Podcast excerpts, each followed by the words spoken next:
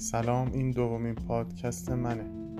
من تو این پادکست با مزایای دیگری از انکر آشنا شدم. از جمله که می‌تونم موسیقی به اون اضافه کنم صدا رو تغییر بدم توش و حتی بلندی و کمی و زیری صدا رو توش تغییر بدم. مرسی.